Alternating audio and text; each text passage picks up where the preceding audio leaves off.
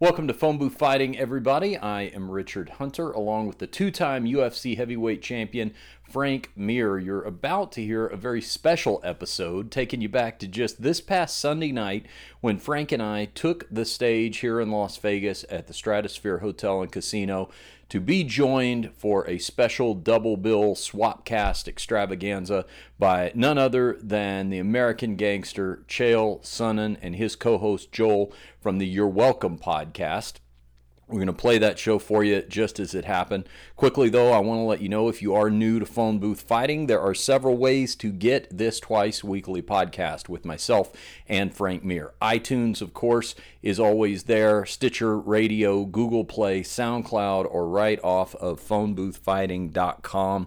Please spread the word, tell your friends, help us grow this thing. And if you're one of Chael's listeners who's uh, coming over and checking us out for the first time, welcome, and we're really glad to have you. So let me get out of my own way here and take you to just this past Sunday night at the LA Comedy Club inside the Las Vegas Stratosphere. Myself, Frank Mir, Chael Sonnen, and his co host Joel, the foursome, teaming up for a live stage presentation that we called Suspended. Uh,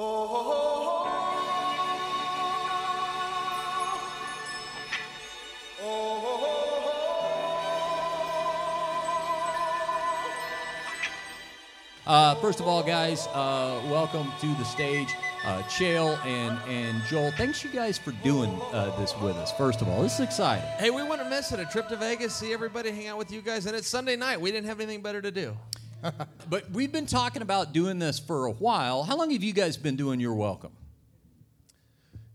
I've been at this, I, I think, for about three years, and Joel jumped in, maybe maybe going on just over a year, right? That- no, because you were in that's the not- clink for a minute. Th- No, that, that's not true. I've been there the whole time, but for like the worst part of the show, I was sleeping on the floor and giving you bits.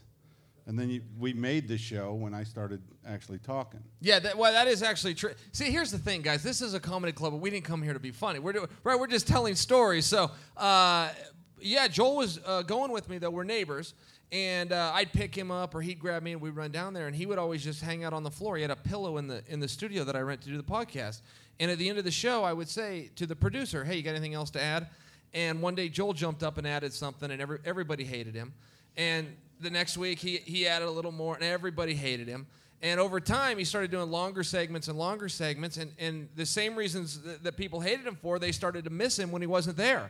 And he just kind of became a, a, a bit of a character. And I mean that as a compliment. I mean, every, every- people don't hate you, that's not my message, but that's how it started. I'm going to tell you guys something right now.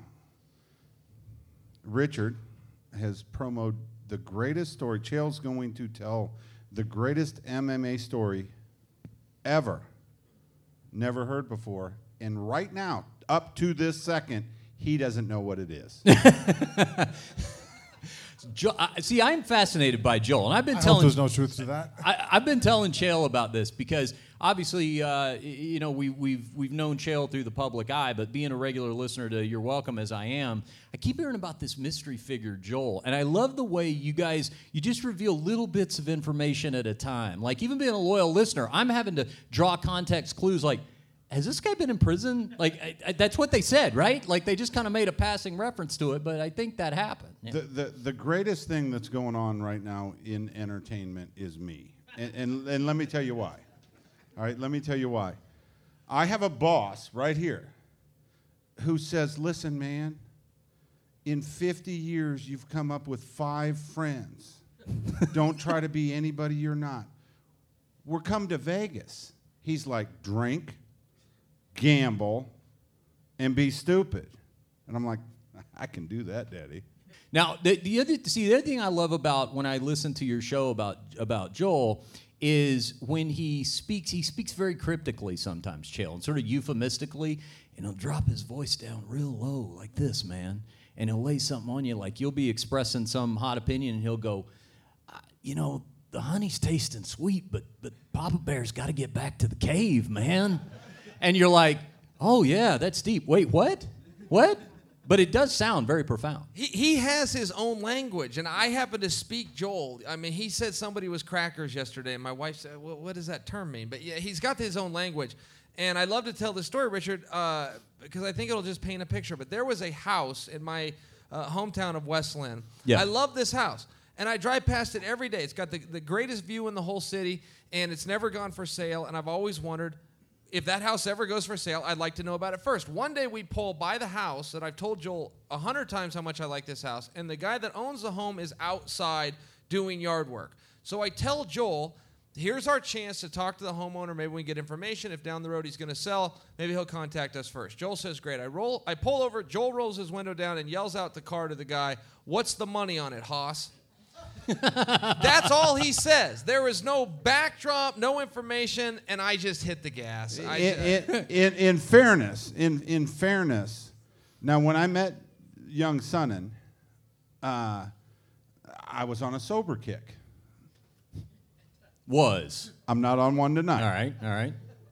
And he came over on, on the 4th of July, where, where we have this big uh, block party, and, and he picks me up, and I am three sheets to the wind. So, yeah, we roll out in my Hummer. Uh, You forgot that when you drove me back after me mentioning, which was the only question to ask, was, What is the money on it, Hoss? I was on top of the roof as you drove me home. Of the car? The Hummer, yes. Yeah, he crawled through the sunroof. His feet are in, and I'm driving, and he's got his shirt off, and it's a big mess. And I've never had a drop of alcohol. I only take performance enhancers, and so I didn't know. but I didn't know a damn thing about it. I didn't, you know, I'm drunk, but I didn't really know what that meant. Uh, you know, I- I was 25, 26 years old. I didn't really know what it meant. So it's like I, he's on the roof, but he's he's an adult. What you know? that's that's just what happened. Yeah, so whatever's going on with with the podcast that, that I'm the one guy that can say whatever the F I want and you guys love it. I have a question for you, Frank.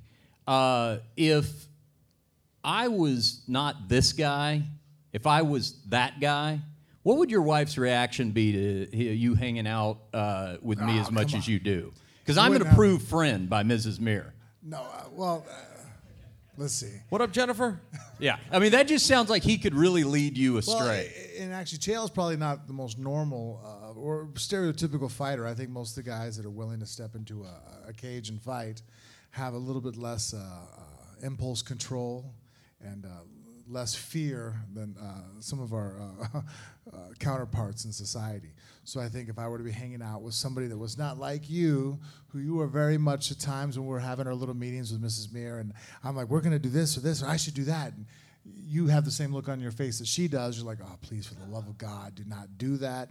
Do not say that. I'm like, hey, wouldn't it be funny if I went and I tweeted this? Like, that's why actually you guys know that before I tweet anything, I have to get approval from Mrs. Mir and from from Richard because Yeah. some of my thoughts. we have a two-tiered filter system. Yes. Yeah. So, uh, so what we're saying now, I guess, in a short uh, or very long about way, is that uh, if uh, Joel, you and I were to work together, we would be in jail pretty quickly. It's not a bad place. Now, this may surprise uh, you guys. I don't know if you uh, know, but uh, before you came in tonight, but of the, the, the guys on stage here, somebody's got their next fight made. Somebody actually has a big fight announcement. It's coming up uh, very soon in uh, uh, May, I believe. And it's Joel. Chael, So, for more all right, on this, uh, can you help us uh, explain? Yeah, I'll tee this up and then you can take it over. Uh, there was a gentleman that was very uh, proficient in the uh, in the dot com MMA. Uh, really is ran in dot coms, and uh, John Morgan has kind of taken over the space. In fact, he's here tonight somewhere. Shout out to Big John. But, uh, Covering uh, for MMA Junkie, by the way. We gave them the exclusive coverage on this gig, by the way. A lot of journalists put in uh, credential requests. We only approved one. that's right. John Morgan, and MMA Junkie. That's right. So there was a time when, from the cheap seats. Thank you, Thanks, John.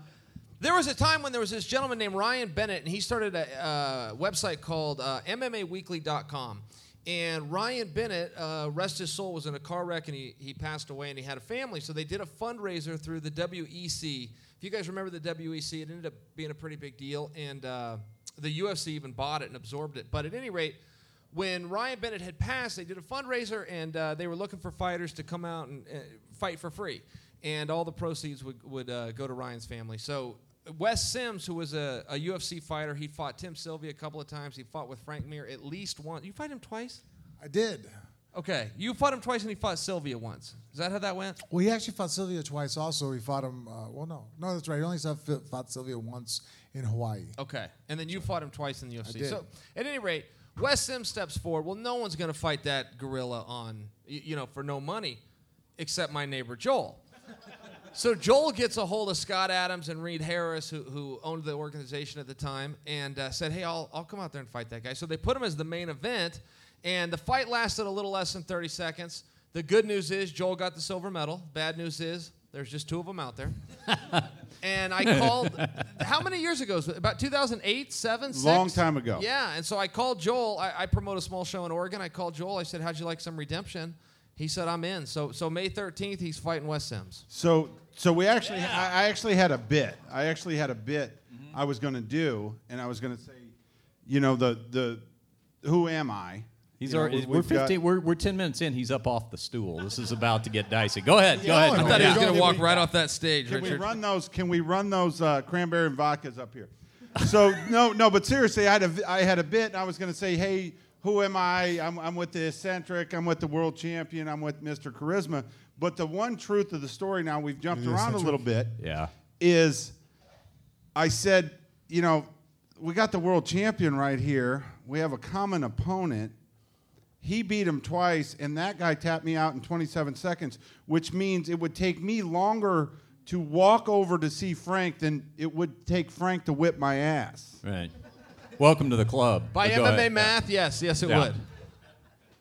That was that was But, the- uh, we've that, that was actually- when you applaud. Yeah. We went Let- upstairs and actually had a discussion about this. I think I laid out a pretty good game plan on how you can come out victorious in this matchup. Yeah, see, now this is very beneficial. What you guys are actually about to see is some live impromptu uh, recon information on an opponent because uh, I don't know if you've heard Frank do analysis. He's quite gifted at it. I know a thing or two about MMA. Yeah, yeah. So uh, this is Joel's opportunity to actually have a, a, an expert coaching analysis on a former opponent. What would you suggest, Frank, if you're helping uh, Joel game plan for Well, Wes? first of all, uh, I see a little bit of the years.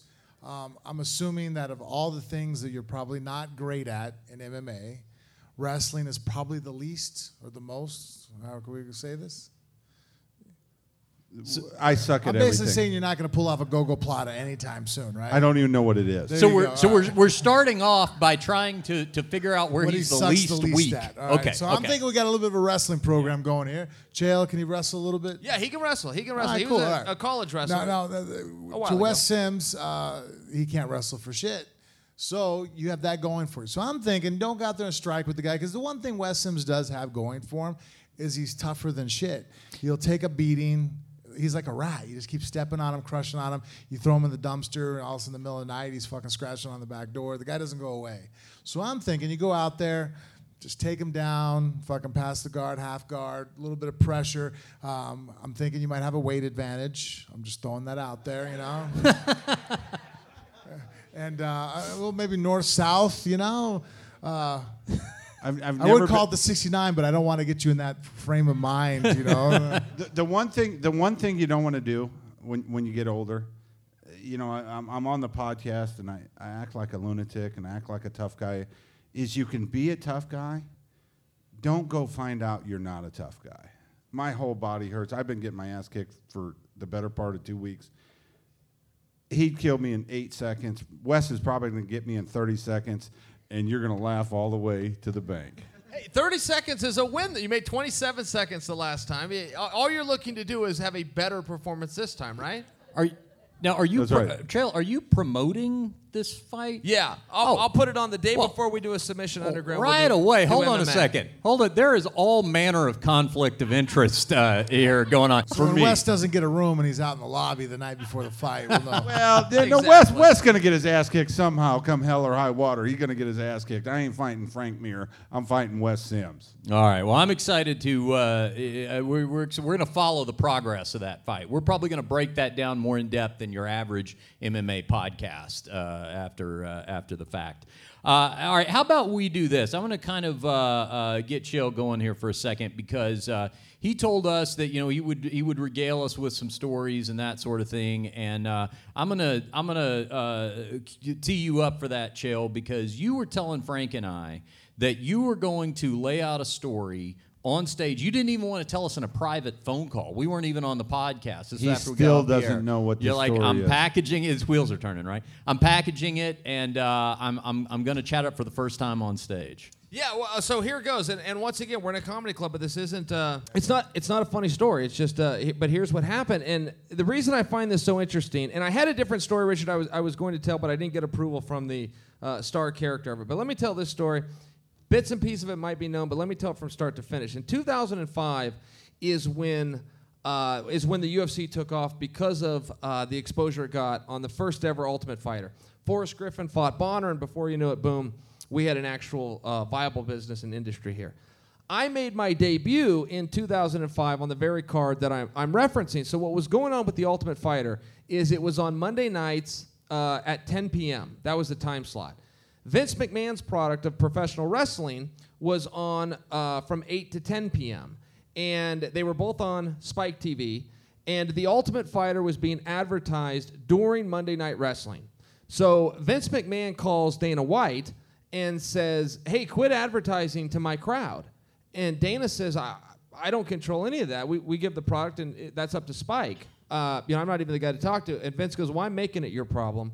Do not advertise to my crowd. Why would somebody watch my fake fight when they could just wait till it's over and watch your real fight? It's a, it's a big deal to me. And again, Dana just goes, Look, I don't control this, Vince. You're talking to the wrong guy. So, Vince McMahon called Mike Goldberg, the ring announcer. You guys remember Goldberg, of course? Uh, called Mike Goldberg and said, Mike, I will give you $100,000 to no call, no show the UFC this week. Now, not only can you not show, but you can't call and tip them off. I want to hurt their show, and I'll give you a 100 grand just on your word. I'll wire, wire it to you right now. Goldberg hung up and called Dan and told him what happened. He did the right thing, so that's why you saw Goldberg stick around for so long. But the reason it's so interesting is that night the heavyweight championship was being contested, and Andrei Arlovsky was the heavyweight champion of the world. He was making eighteen thousand dollars to show and eighteen thousand to win. So the biggest prize in all of sports, we're at the uh, Mohegan Sun in Connecticut, completely sold out. The biggest star in the sport at that time was Andrei Arlovsky. He's making 18 and 18, and Vince McMahon is willing to pay a ring announcer who adds no pay per view or anything monetarily to the show a hundred grand. And Dana realized, man, I got a problem here. And I don't know what happened after that in terms of what calls were made, but I can tell you the Ultimate Fighter never played Monday again to this day. And now they're on an entirely different network of FS1. They have never played Monday night since. And I think it's a great story. Were you surprised though that Mike Goldberg didn't get a sign off? Yes, I was because I thought he Mike did some very like heavy a- lifting. I mean, Yeah. come on, Mike Goldberg's been a staple of the UFC for for years. I mean, he called my very first fights. For you know uh, competing in the UFC. Um, shit, man! Like for the fact that that that I knew that you know we all knew that he, that was going to be his last show. For whatever reasons, there was no contract agreement was met at the end of it.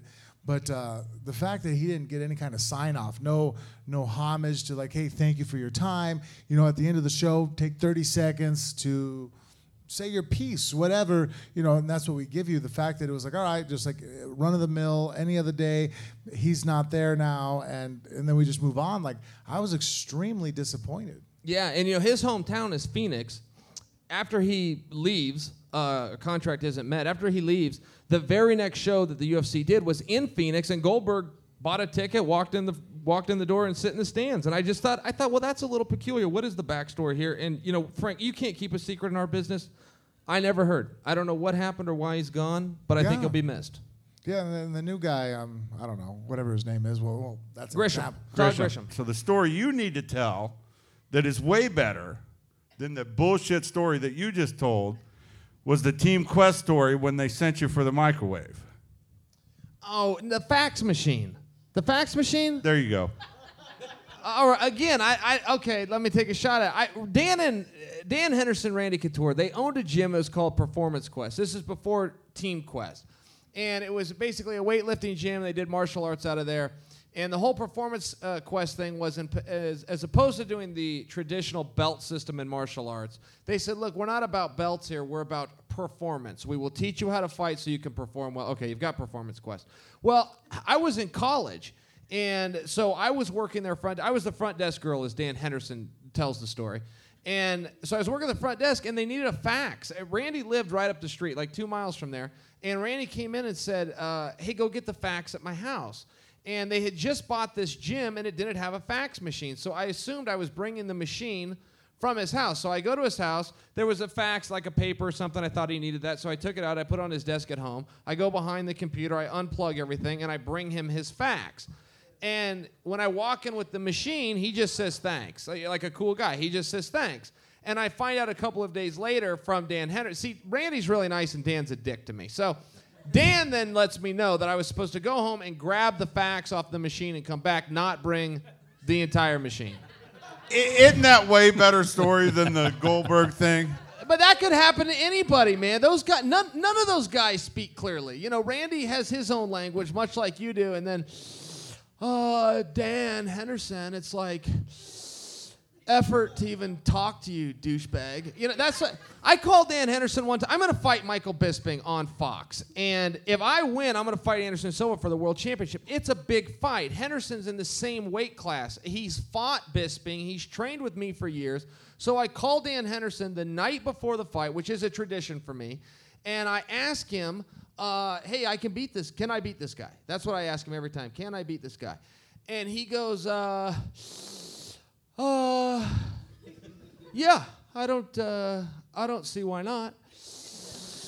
And then I can hear him like talking to his kids, kind of off phone, and he comes back. I can tell he's not enveloped in this conversation at all. So then he finally says to me, "Well, is it three or five rounds?"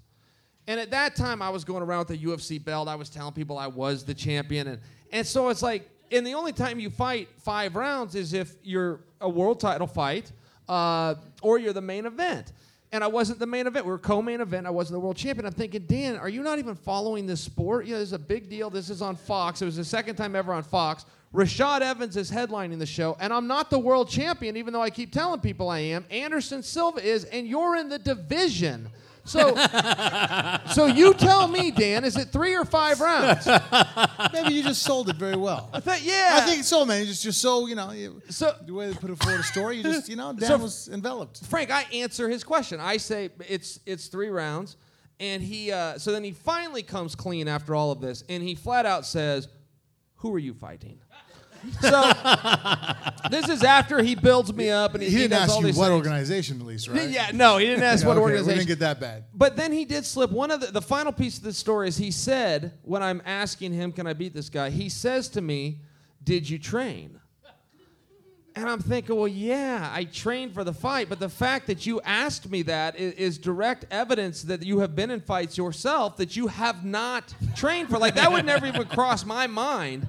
And he asked me that. He finally said to me, uh, who are you fighting? After five minutes of assuring me I could beat the guy. So, all right.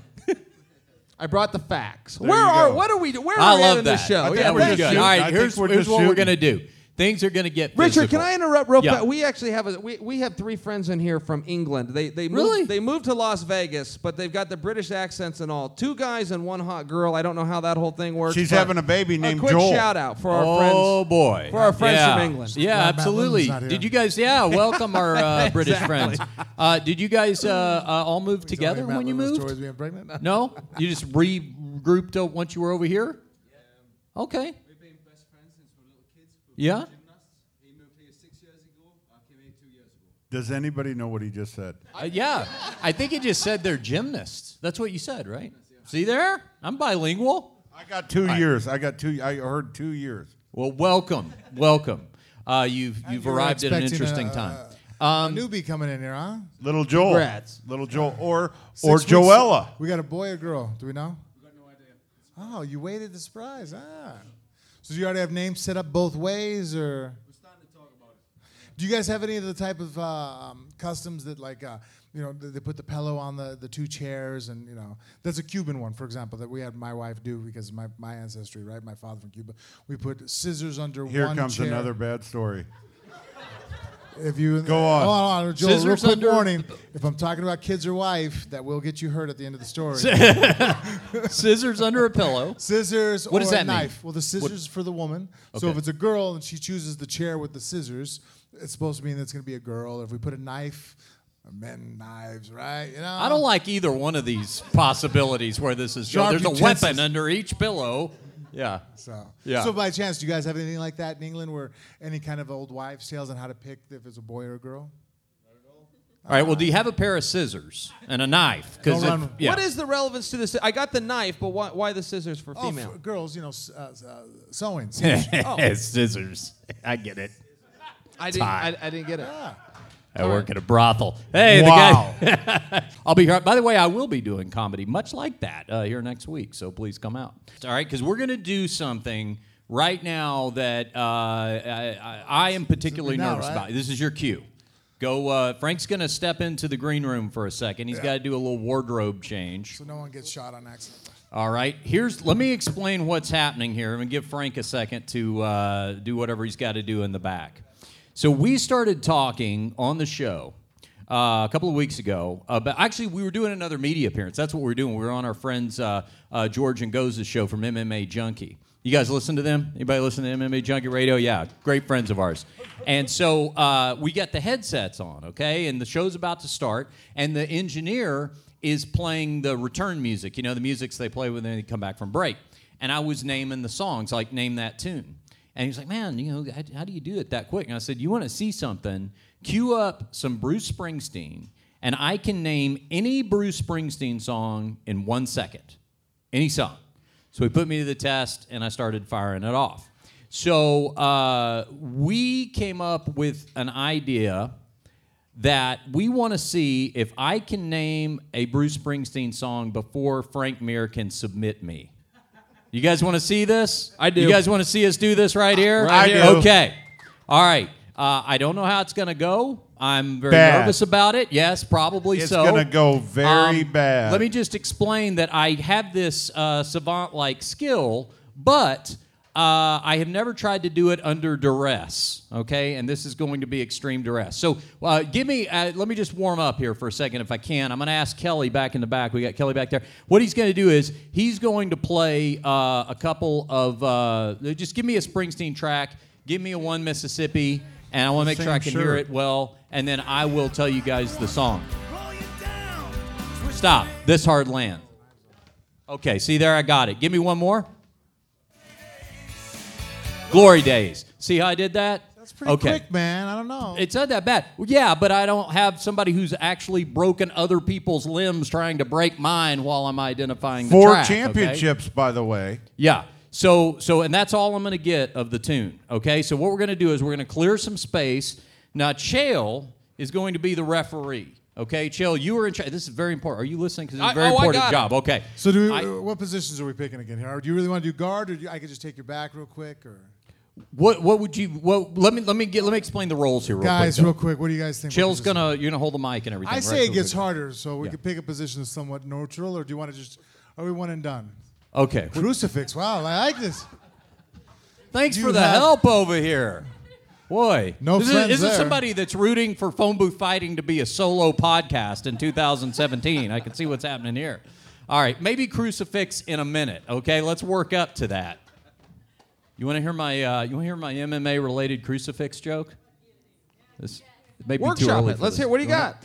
Uh, you know, a lot of people like to uh, point out the fact that Jesus could uh, didn't tap, but he sure didn't have much of a defense for the crucifix. All right, that's my MMA related joke there. All right, so here we go. You want to start with guard? We'll go with guard. All right. Okay. So Chael. You're ref. And I got it, I got it. Listen very closely. I promise I will. Okay. Because let me just let me just. What? All right. Is that all of them? Are What you completely happened? disarmed at this point? No, actually, I'm not. All right, all right. So, uh, uh, Chael, I just, I just want to be very clear about one thing, okay? Bruce Springsteen does not have a song called "I Tap Tap Tap Tap." Okay, Right. so that's in that case, that's not me identifying a song. That's I will stop uh, the action. I am rooting for you. I am picking against you. all right, But I am rooting for you. Jennifer. If this goes poorly, I love you, and uh, carry on without me. Take care of the pets. Uh, okay, uh, Kelly, are you ready? Okay. All right, so we're gonna start guard. All right. All right, everybody stand by.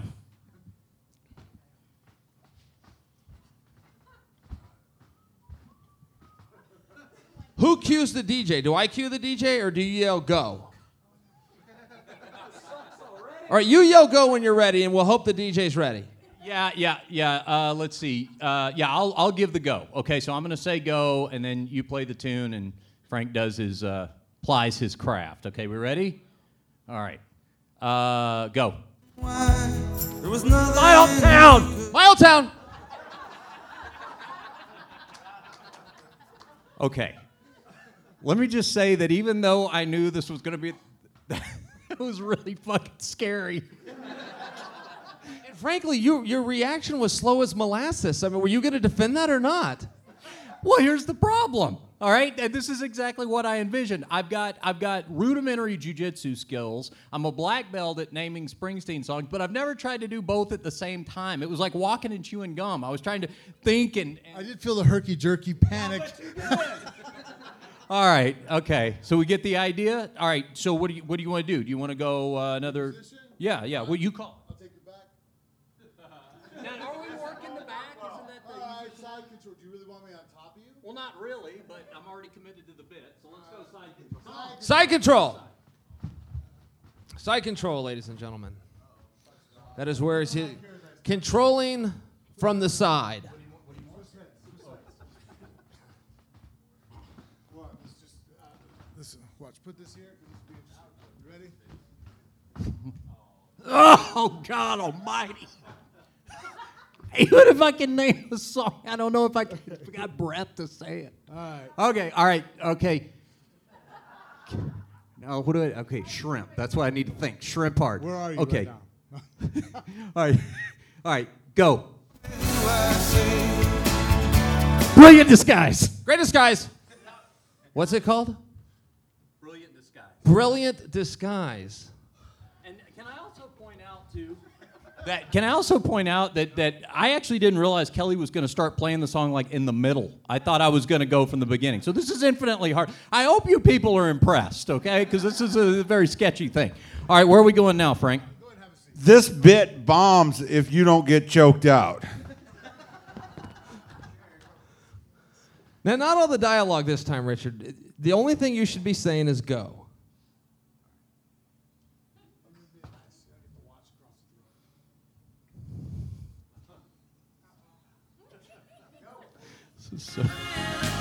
Just say the word to me. You say the word to me, and I'll stop this.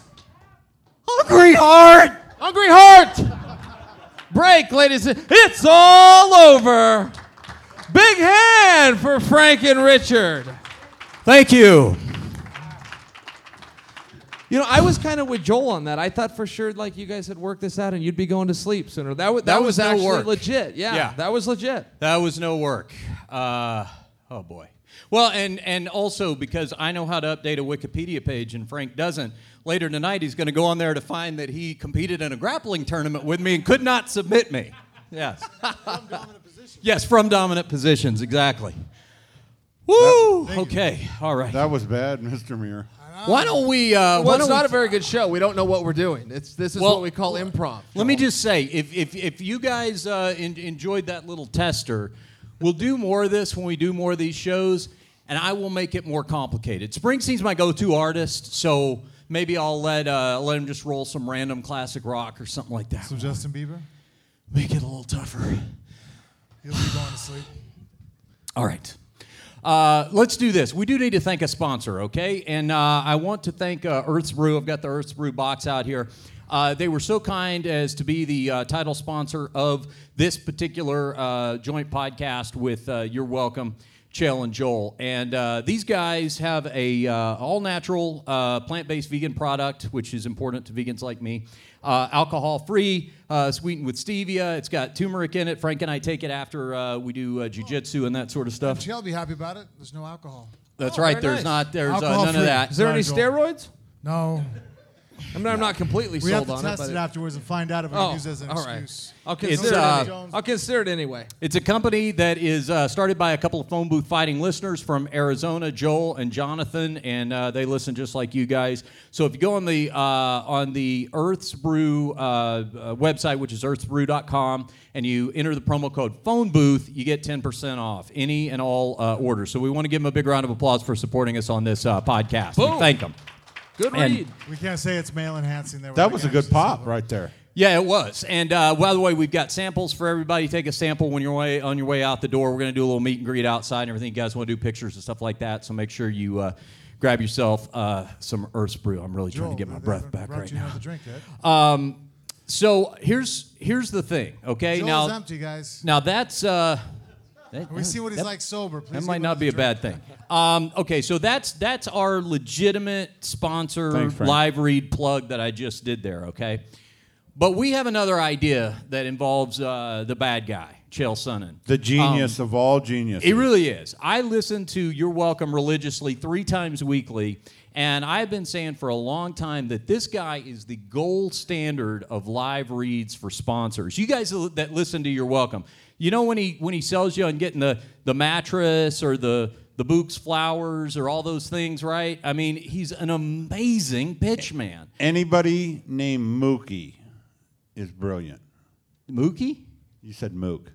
No, no, isn't that wasn't that a sponsor for a while? The bouquets? Yeah, Bouqs. Yeah, Yes. Bouqs, that's what I said. you Yeah, Bouqs. Yeah, he's yeah. I like Mookie. He's drunk. Yeah. Okay. So, uh, but he does he does this fantastic job of of being a pitch man, and I'm envious. I mean, because I deal with sponsors and stuff, and I'm always thinking, man, we're this is the standard we're all going to fail to live up to is uh, Chael Sonnen. So I had this idea. Okay, another crazy idea, and uh, what I want to do, Chael. Thanks, Frank. I want to, I'm going to throw you the name of a product, okay? It's going to sound like a ridiculous product. Why on earth would anybody ever buy this thing that I'm about to talk about? And then Chael is going to spontaneously improv a live read and tell you all the reasons you should buy it. Okay? Does everybody follow? Okay. Are you, are you up for this? I'll try. in, Okay. in I'll fairness, in fairness, with my half drunkenness ish, Chael Sonnen is brilliant. Well, and he's going to show you right. that right now. Let's In- give it a shot. In fairness, the second story was better than the first, and he is going to blow you away right now. All right, let's let's give that a shot.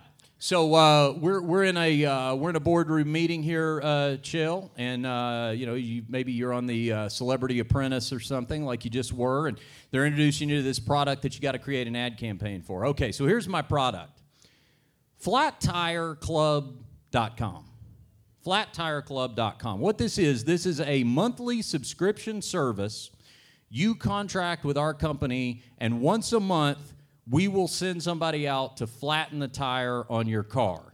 Now, tell me why on earth anybody would ever pay to have somebody do that. Go. How's life? Feeling too much pressure? Feeling tiresome? Anybody just want to have a good year? Go to flattire.com, check out our product, read our reviews. Don't believe us, they're flattering.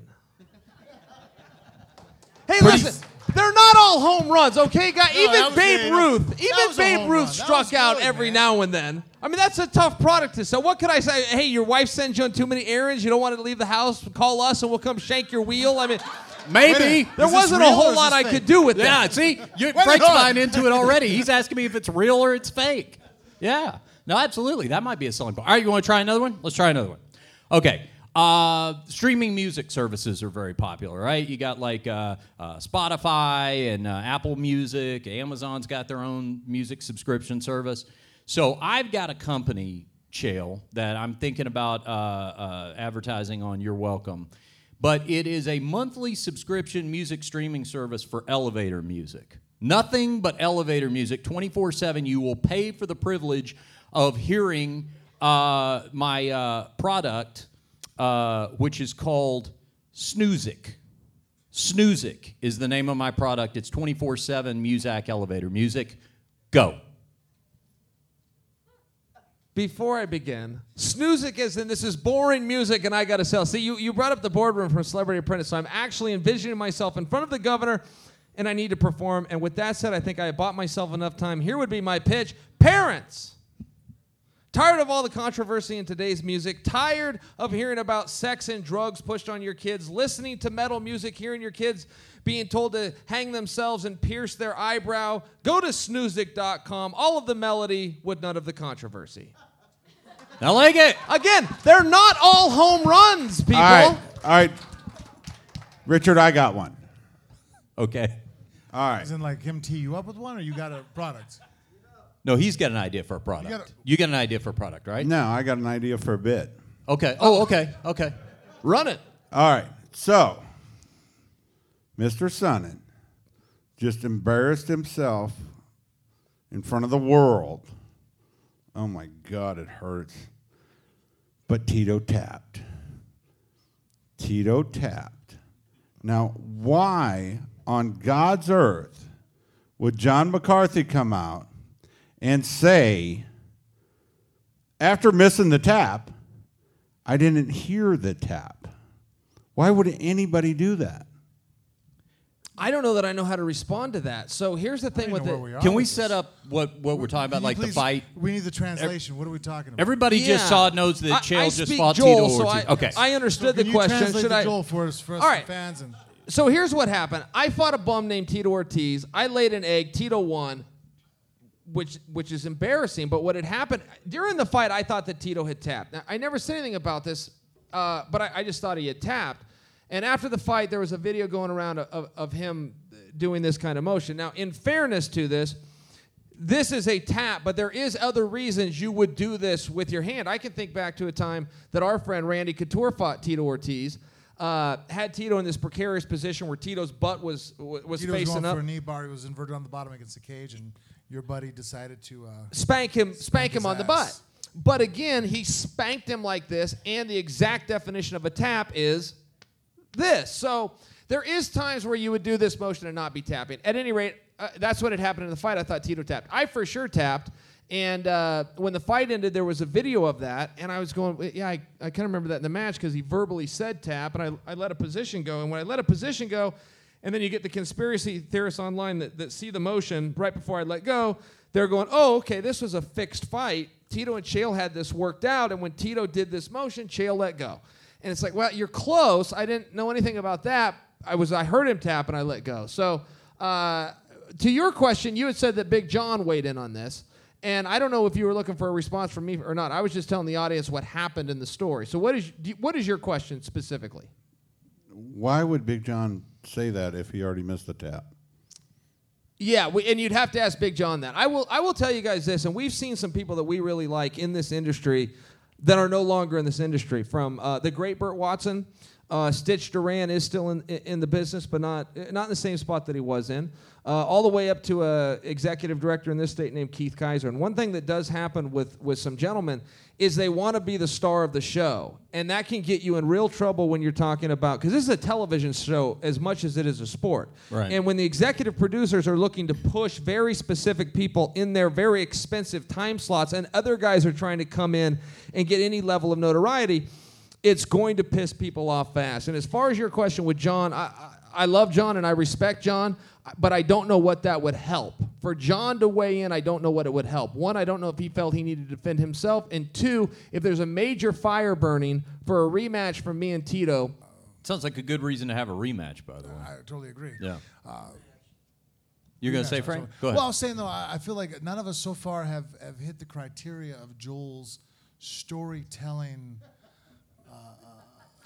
You standards, almost yes. choked me unconscious, though. I mean, like that was. But he yeah, didn't I- I choke you unconscious. I got He a story didn't. for you. Yeah. It involves porn stars and, and cocaine and. I like this. go You're on. I like this. All right, so um, I'm watching some fights. We're sitting there at the UFC. We're front row, and uh, I'm sitting there with the wife, Mrs. Mir, and it's going to be Tito Ortiz versus Forrest Griffin. That's usually the start of a good story, right? It's a good story if she said that. So I'm going to try to tell it right. Well, if, hold hold on a second. Mrs. Mir, would you like to come up here and correct me if I sound wrong? Jennifer. Jennifer. Jennifer. Jennifer. All right, here comes Mrs. Mir. Jennifer. Yeah.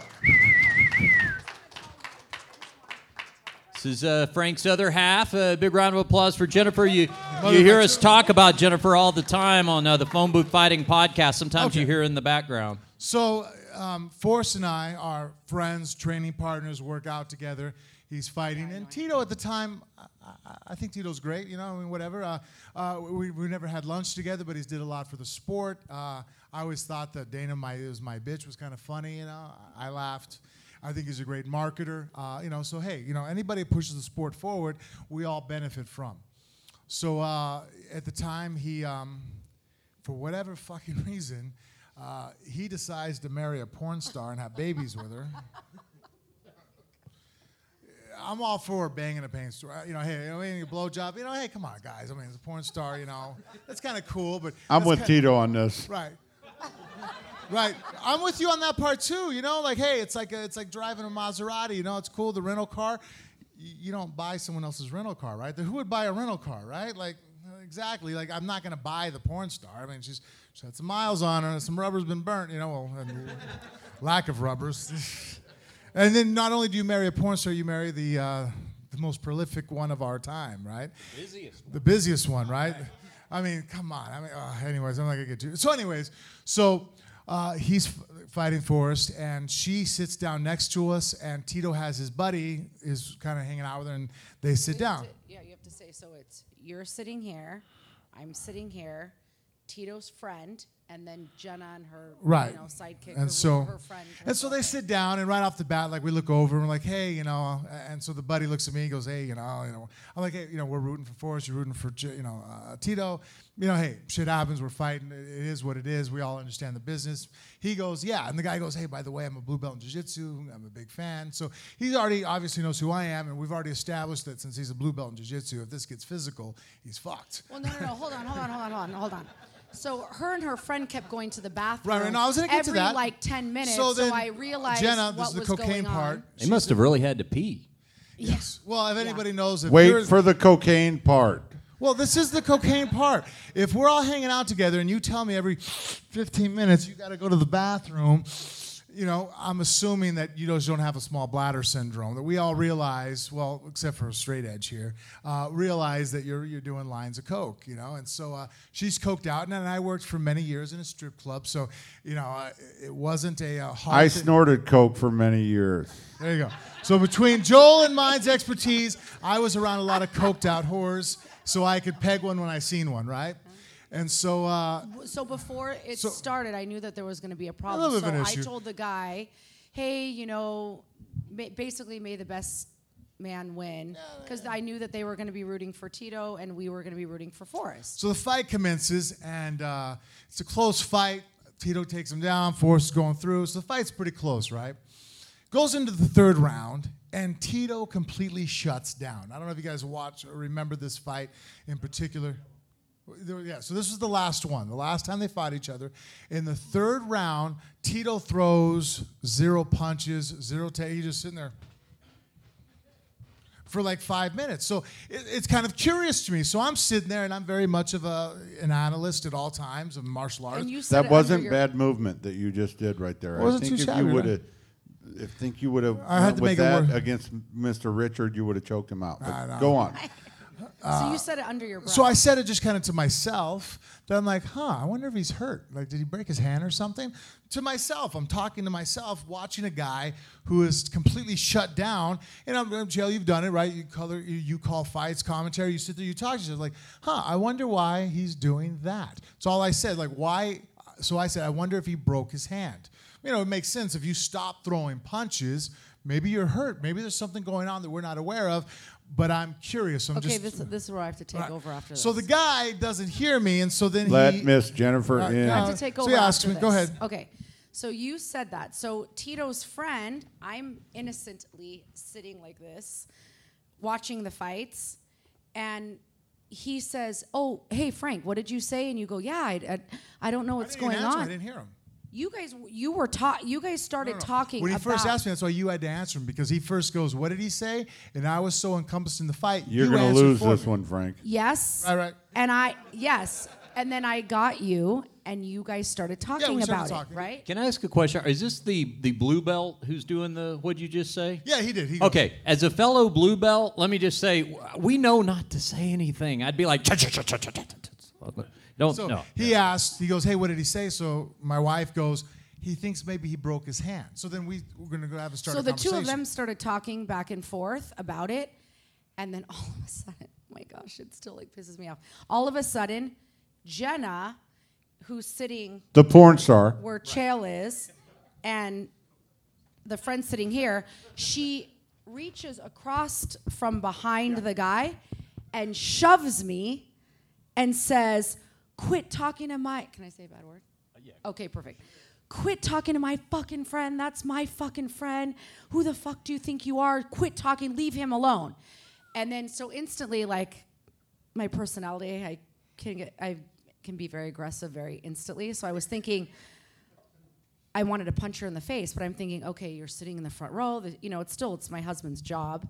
We're at his work. His bosses are there. I try to hold myself very, you know, classy and ladylike.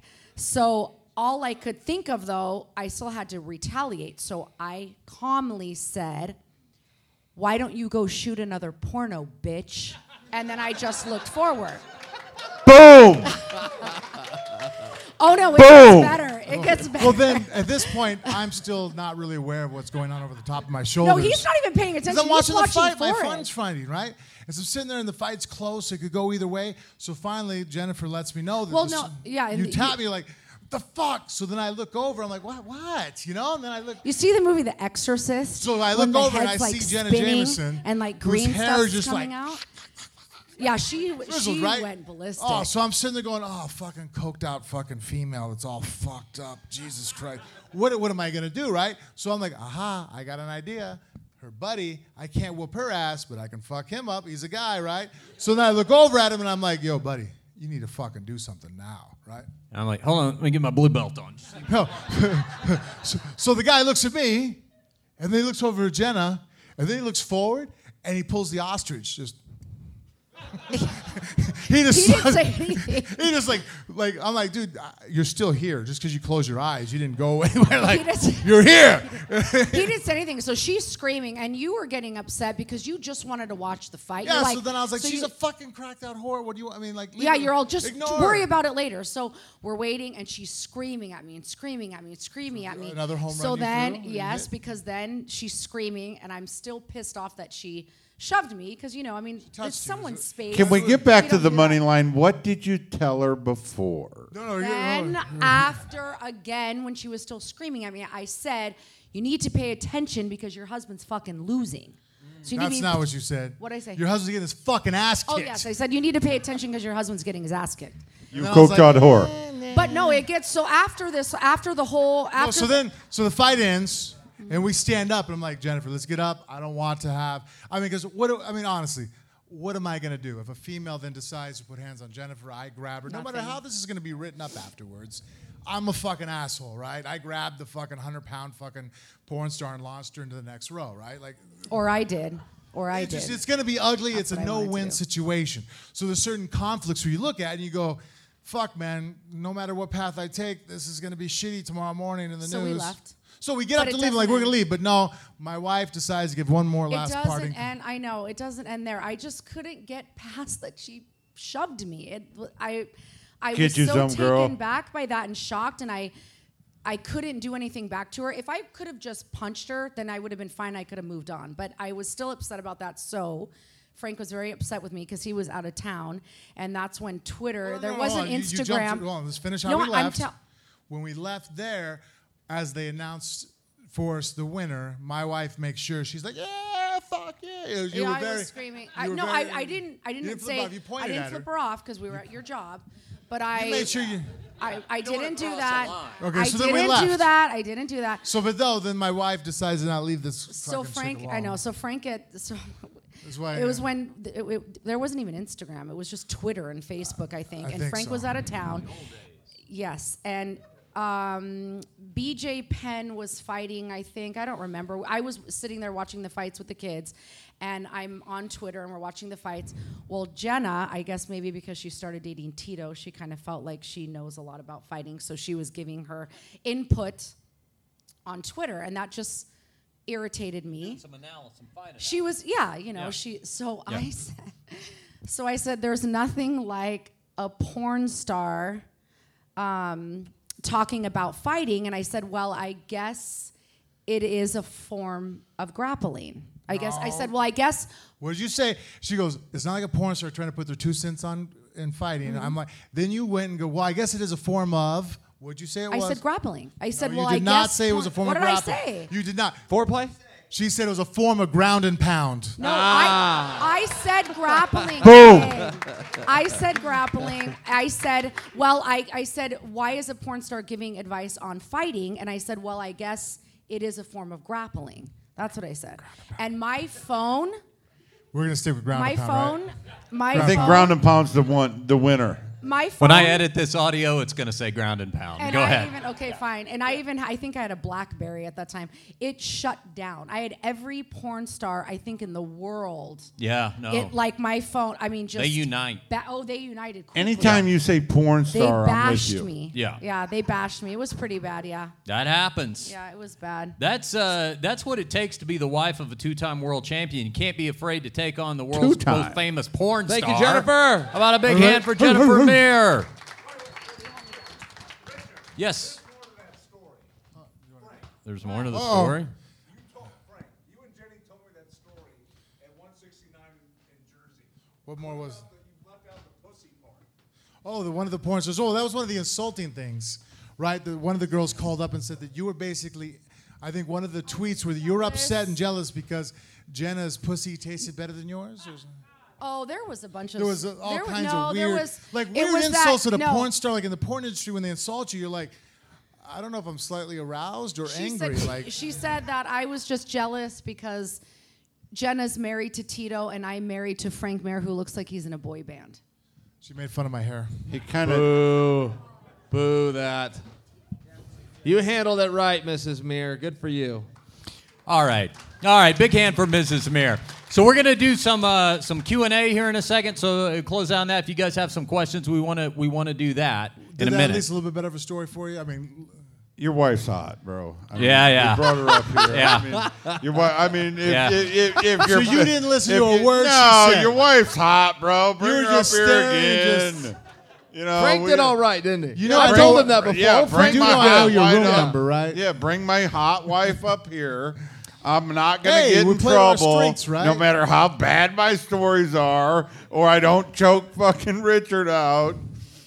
All right, my, we're gonna- my wife's hot. and Her name's Jennifer. We're going to try something. Uh, we're going to. I mentioned John Morgan from MMA Junkie a little while ago. Do Hold you guys, on. Do you guys Hold on. I got a, I got a question for John Morgan.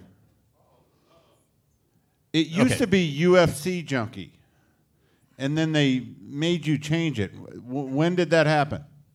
Where you at, John? back in the back, like 2005, 2006, they sent a, uh, a friendly letter uh, with some legal assistance that suggested that perhaps UFC Junkie was not the best name for our website. Uh, some people might call it a cease and desist, others might just call it a friendly suggestion, and it became MMA. And that right there is why John Morgan is the Anderson Cooper of mixed martial arts journalism, ladies and gentlemen. The the diplomatic, politically correct answer. Or, or that That's why they plug, that plug. I gave you. You know, So- start running your welcome on your site, brother. John, come on up to this microphone right over here. We're going to simulate a little post fight press conference, okay? This is an idea we have for you. Do you guys ever watch the post fight press conferences where uh, I ask a question, everybody laughs at me when they put my face on the screen, right? Yeah. So, uh, so this is uh, something John. And, this is where John and I are working together, right? We're always in the post-fight press conference, and uh, we ask the fighters uh, questions. Is that mic working? You good? I believe so. Okay, good. Yeah, yeah. So, um, is everybody familiar with the the Frank Mir face, the legend of the Frank Mir face? Do you guys know about this? Number of years back, Frank was asked a uh, question at a press conference. We don't remember. We actually don't remember who the journalist was, which is the real crime. This guy deserves a lot of credit, whoever he was. But he asked Frank a question that was so obvious that uh, don't don't uh, don't don't show him yet. But but when Frank hears a very painfully obvious uh, question, he makes a certain uh, yeah stupid question. You he ask make, makes an stupid expression. So well, I knew John was coming out uh, to cover for MMA Junkie tonight. So I thought what we could do between uh, Frank and, and Chael, who himself is the veteran of many post fight press conferences, we would have John, the dean of MMA journalism, simulate uh, some questions. He will give his signature insightful questions. But but here's the thing: somewhere in that series of questions is going to be a really stupid, obvious question, and we believe we believe that that is what is going to prompt the Frank Mir face that you're going to happen. Uh, you're going to see live here on stage. So, John, uh, let me uh, turn it. up. Just as we do at the post-fight press conferences, you always get the mic first. So uh, here is no exception. All right. Well, I, I did want to start with Chael, if that's okay. Chael, I was, I was at your last fight, and uh, man, you, you kept a, uh, a great face afterwards. You were very professional. Uh, you know, handled yourself like a pro afterwards. But I did want to know, now that you've had some time to think about it, how did you feel after that? Because you, you touched on it earlier here tonight. You said you laid an egg. You said it wasn't your best effort. You handled yourself like a pro. But when you got home and you had some chance to think about it, how did you feel about your performance? Oh man, it hurt. It, it hurt. You know, Tito sucks, and and he beat me, and he beat me fair and square, which means I suck even worse. And it's like you know, if you fight a guy that's a champion and you beat him, you take his title. Whatever title he shows up with, you take it from him. It was the booby prize, John. I was fighting the guy that was the worst fighter in the sport. So now I'm the worst fighter. Now the next guy I fight, that's what we're fighting for. If I, if I win, that guy becomes the worst guy in the sport. And I don't say that for any kind of satire. It was just, you know, you come to this this weird reality. I was out there fighting Tito, and uh, I I thought he had quit 10 seconds into the fight. He dropped on his hands and knees and he stopped moving. Now, I know what that means, and fighters never talk about this publicly, but when a guy does that, that, that means get me out of here. That means put a choke on me and give me an opportunity to tap and let me go home. And I Tito will get to that point a lot quicker than some other guys will, but this was 10 seconds in. But he was still giving me the get me out of here sign. So I just kept going for a choke that wasn't there. And I'm thinking to myself, this guy is terrible. And I end up on bottom. I, I'm going for a guillotine, but I got the leg on the wrong side and the, the neck. But again, he gave me the sign. So I'm thinking to myself, you are terrible. He pops his head out. I'm stuck on bottom. I try to move. I can't move. And I go, oh my God, I'm terrible too. I didn't know. John, I had no idea. I haven't been in there in three and a half years, but you, you know, Joel talked about it earlier today. If you want to think you're a tough guy, don't go out and test that because it's a lot more fun to think you are than, than to get confronted with the reality. So I get stuck in this position, and this knucklehead. That we don't have a lot of rules in this sport. We there's kind of just just one, and I, I don't just mean with the rule book, but I mean even amongst the boys in the back when a guy taps, you let him go. And I tapped and he didn't let me go. And it was my neck, and I was fine. That could have been my arm or a Palhares situation where it was a leg. We're, we're- you know, we're having a totally different conversation. So he breaks the only rule that we have amongst the boys. And when we get in the back, he demands to me an apology at the press conference. He wants me to apologize. And I was like, Tito, the commission just asked me, how do you want us to handle this? And I said, I don't. I'm out. I don't want you to fine him or suspend him or make him go to a hearing. We're good. We handled this like men. We're fine. But inside, I thought, you know, Tito, you, you, you held a tap and you broke the only rule that we have. And, you know, something could happen out there. When a guy says, hey, I'm out, you got to let him out. Uh, but then he demanded I apologize to him. I go, man, I'm just dealing with a really weird guy. And that, that did make it What did you want harder. to apologize for? Uh, he had he had thought that I had insulted him on, on too high of a level the day before at the Some the about press a You porn said his star wife and- was a Yeah. whore. Too Yeah, yeah. syllables. He told Too many syllables in the insult. yeah he had said that Your wife is a whore. they asked him you know what what does Chael Sonnen do well Tito give him a compliment and Tito said uh, he's made a he's made a lot of money with his mouth and I cut him off and I just said Tito the only person I don't make money with their mouth is your ex-wife great line dirty nasty line but there's pretty good though too right and uh, he pipes oh he loses his cool and all hell breaks loose but it's a press car that's what you do uh, that was the whole thing, but he demanded an apology. And you know, Johnny, really, it disappointed me. There, were, I had a certain level of respect for Tito a- as a guy. You know, I, I kind of knew him more as a fan, even though I, I wrestled him back in college. But I, I don't really talk to him or anything. And he still didn't let it go. Have you gone back and watched? I know I never rewatched it. the only it. reason why that choke was released was because John McCarthy jabbed him in the throat. Yeah, I John heard that. McCarthy's a black belt jiu-jitsu. You talked to John about yeah, that, right? So and so and I asked him, you know, did you do what I think I saw you do? And he goes, well, yeah. He wasn't letting go, and I'm grabbing him, and you know, and that's something that's very important for referees to be well-rounded mixed martial artists themselves. They can't just come from a boxing background. They have to understand joints because as dangerous as it is to take a punch, a referee really can't help you out too much. At that point, you've been hit, you've been dropped. But if you're locked into a submission, they have to know how to break a submission. So if you have a situation like Tito, who has a rear naked choke wrapped, uh, John knew how to get his attention. He jabbed him in the throat and was able to attack the hand that was behind the head and rip it out.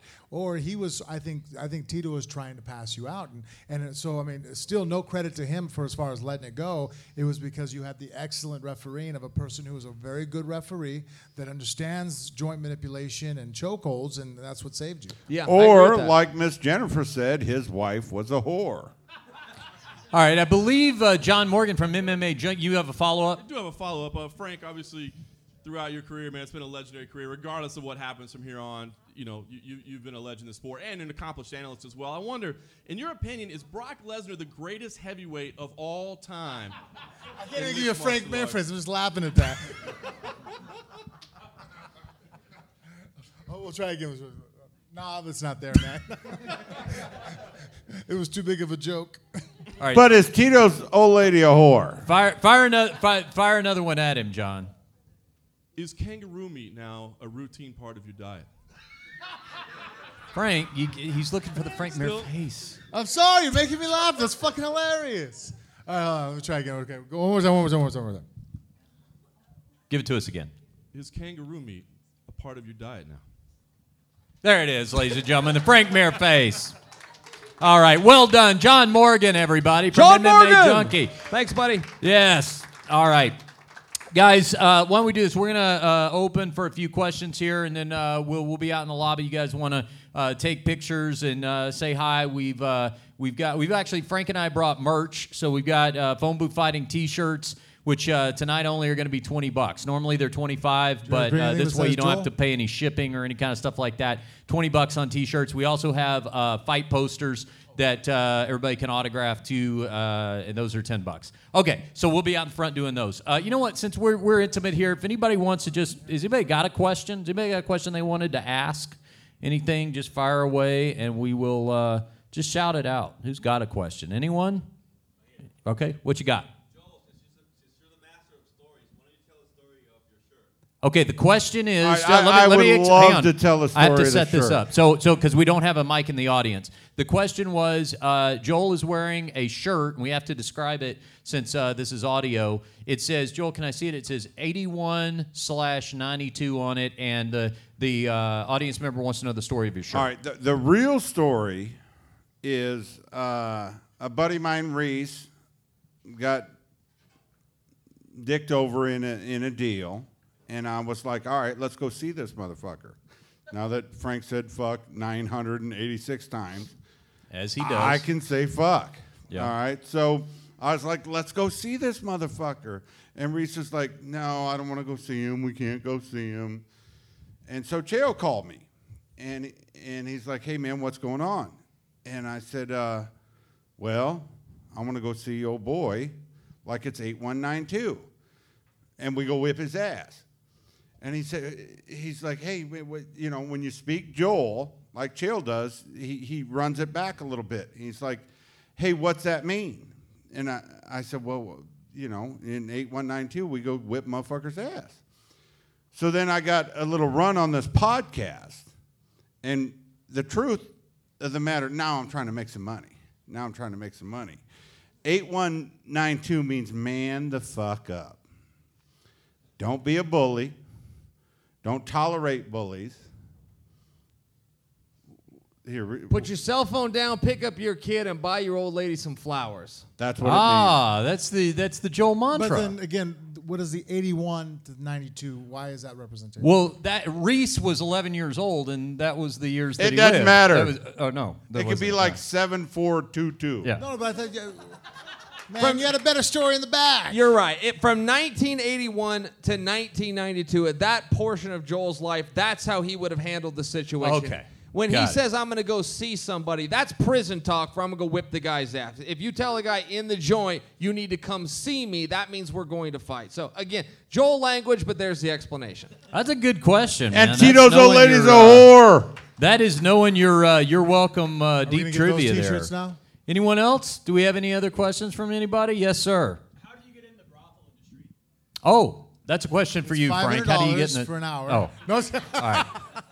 So that that is a that is a uh, a question for the question was how did how did I get into the brothel industry or how do you get into the brothel? Are you interested in employment? You you want to know how, how it happened to me, right? Okay. How can you So- justify working at a brothel or being at a brothel and not getting in trouble with the missus, right? Okay, fair enough.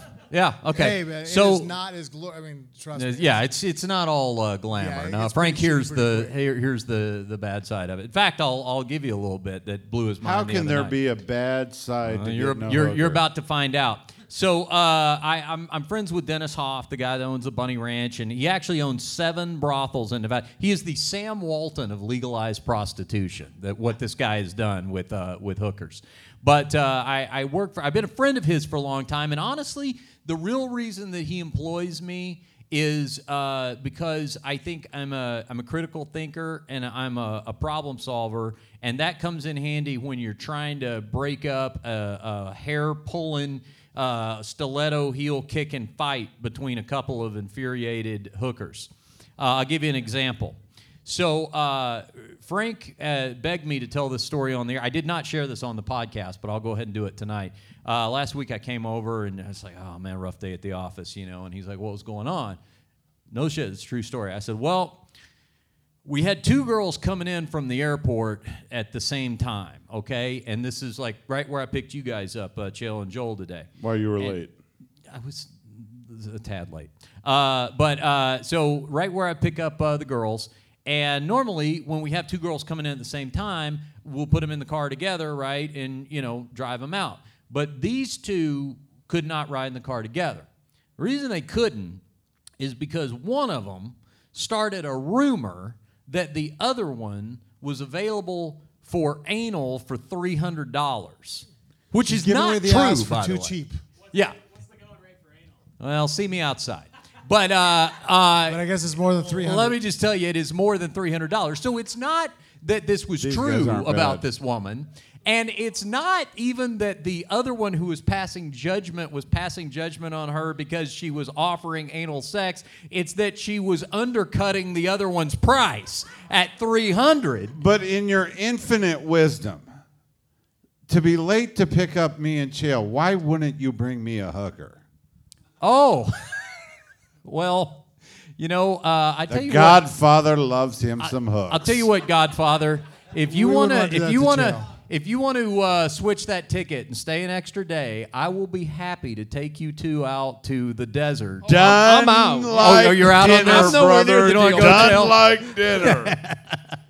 All right, but yes. so so to give you an example, I mean that's the kind of thing. I don't know what you do for a Sorry, living, Miss but Jennifer, I mean I I'm don't know if that's you're like that sounds like something I deal with this. at work. But that's like the kind of problem that I can walk into on any given day is refereeing between these two and you know trying to dispel ugly rumors about discount anal sex. It just doesn't exist. Hey, one more thing for you, and then uh, we'll we'll conclude. Um, one thing we do in uh, the brothel is we give everybody a stage name, right? So uh, this may come as a surprise, but they don't like you to know their real name because sometimes guys get a little creepy. Yeah, no, they do. It makes it much harder to stalk that way. Good so, butt. So they like to have stage names, okay? So I try to uh, get them to, uh, you know, go with uh, uh, something that's plausible. Um, a couple of bad ones that I've tried to discourage. Sharon Needles was one that uh, I felt like sent a mixed message.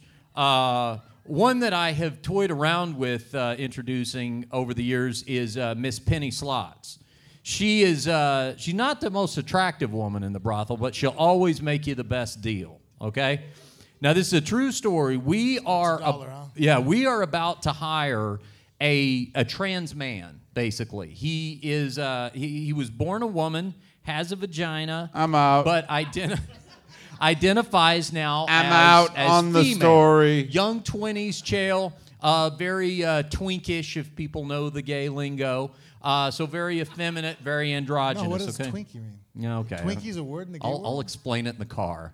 Uh, so anyway, you get the idea, the the look, right? So we have to come up. A, a twink is the opposite of a bear. By Yeah. example. Right. Yeah, Joel for and you for that matter would be bearish. You would be a bear. Yeah, Yes. yeah. Hey, can I get another shot of All right. uh, so so cranberry and so, vodka up in this? Moment? I have to come up with a uh, stage name, a working name for this uh, young woman who is looks very male except for the vagina.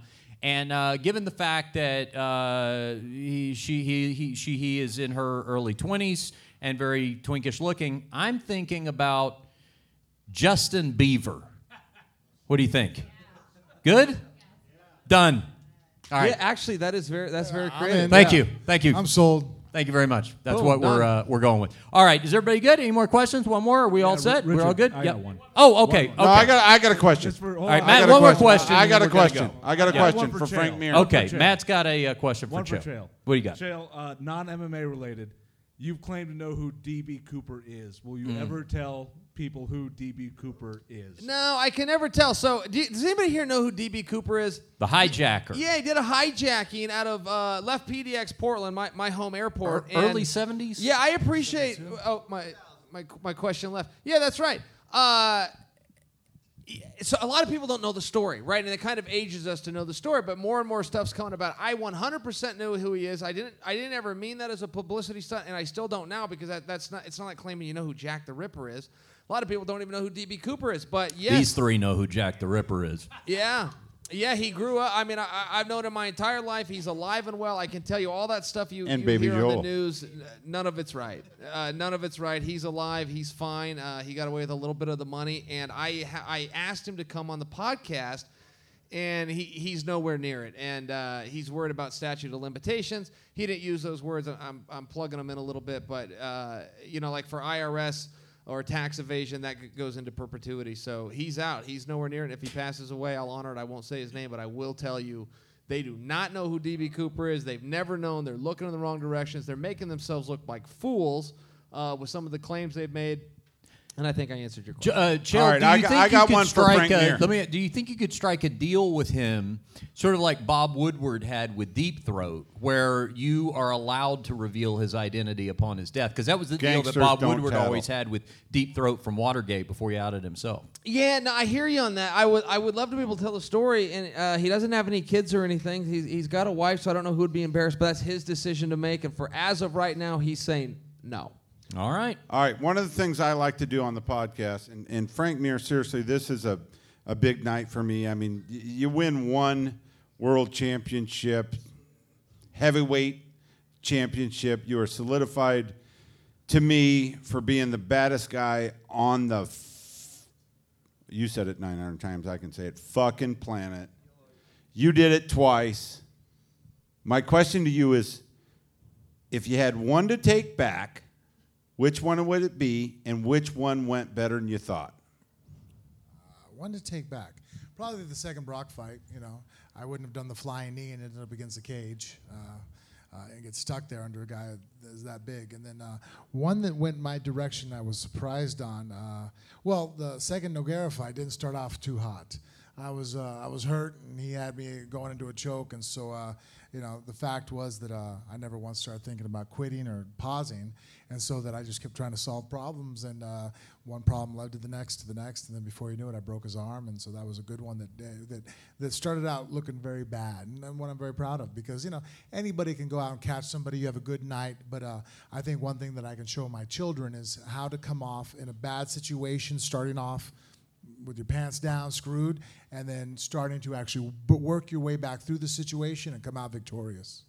Haven't you said too that you didn't remember all parts of that No, sequence because you were so rocked? No, actually, I kind of woke up inside the Kimura. Uh, and so I was, you know, I kind of was like being underwater, you know, because I, uh, I was like, okay, I'm being choked. Okay, where are we going here? And a lot of it was just from so many years of training, our bodies just going to autopilot. All right, he's, he's trying to talk himself out of the applause. Two time heavyweight champion Frank Mir. Guys, we want to thank everybody for coming out tonight. Just uh, a couple of quick reminders. Uh, uh, we phone booth fighting. We're available twice weekly. Uh, you can get us at uh, phoneboothfighting.com, or of course all the usual places for a podcast: iTunes, Stitcher Radio, SoundCloud, Google Play, all that. If you're on our iTunes page, please give us those five stars. That's very helpful to us. And uh, also uh, do the same for Chael and Joel. On Yeah, we don't even know what that three, means. Three times a week. These guys, we're in a constant race. It's like it's like the Cold War era. Uh, Ronald Reagan and uh, uh, and Mikhail Gorbachev, just the arms race. Eventually, we'll tear down that wall, but for right now, we're trying to see who can do the most podcasts every week. So, uh, anyway, we really appreciate these guys doing. it. Did you guys have a good time? Was this all right? Thanks yeah. for coming out, Okay, guys. should we do it again? Maybe. Yeah, I think we do this again. Thank you very much for coming out. We're going to be out in the lobby, so please come out and say hi. We got merch out there, and just uh, say hi. We'll do pictures and everything. Chael, Joel, thank you guys very much. Thanks, for guys. Frank Mir, Thanks for coming. I'm Richard Hunter. We'll see you next time. We'll see you out in the lobby. Thanks, guys. Everybody was kung fu fighting. Those kids were fast as lightning. In fact, it was a little bit frightening. But they fought with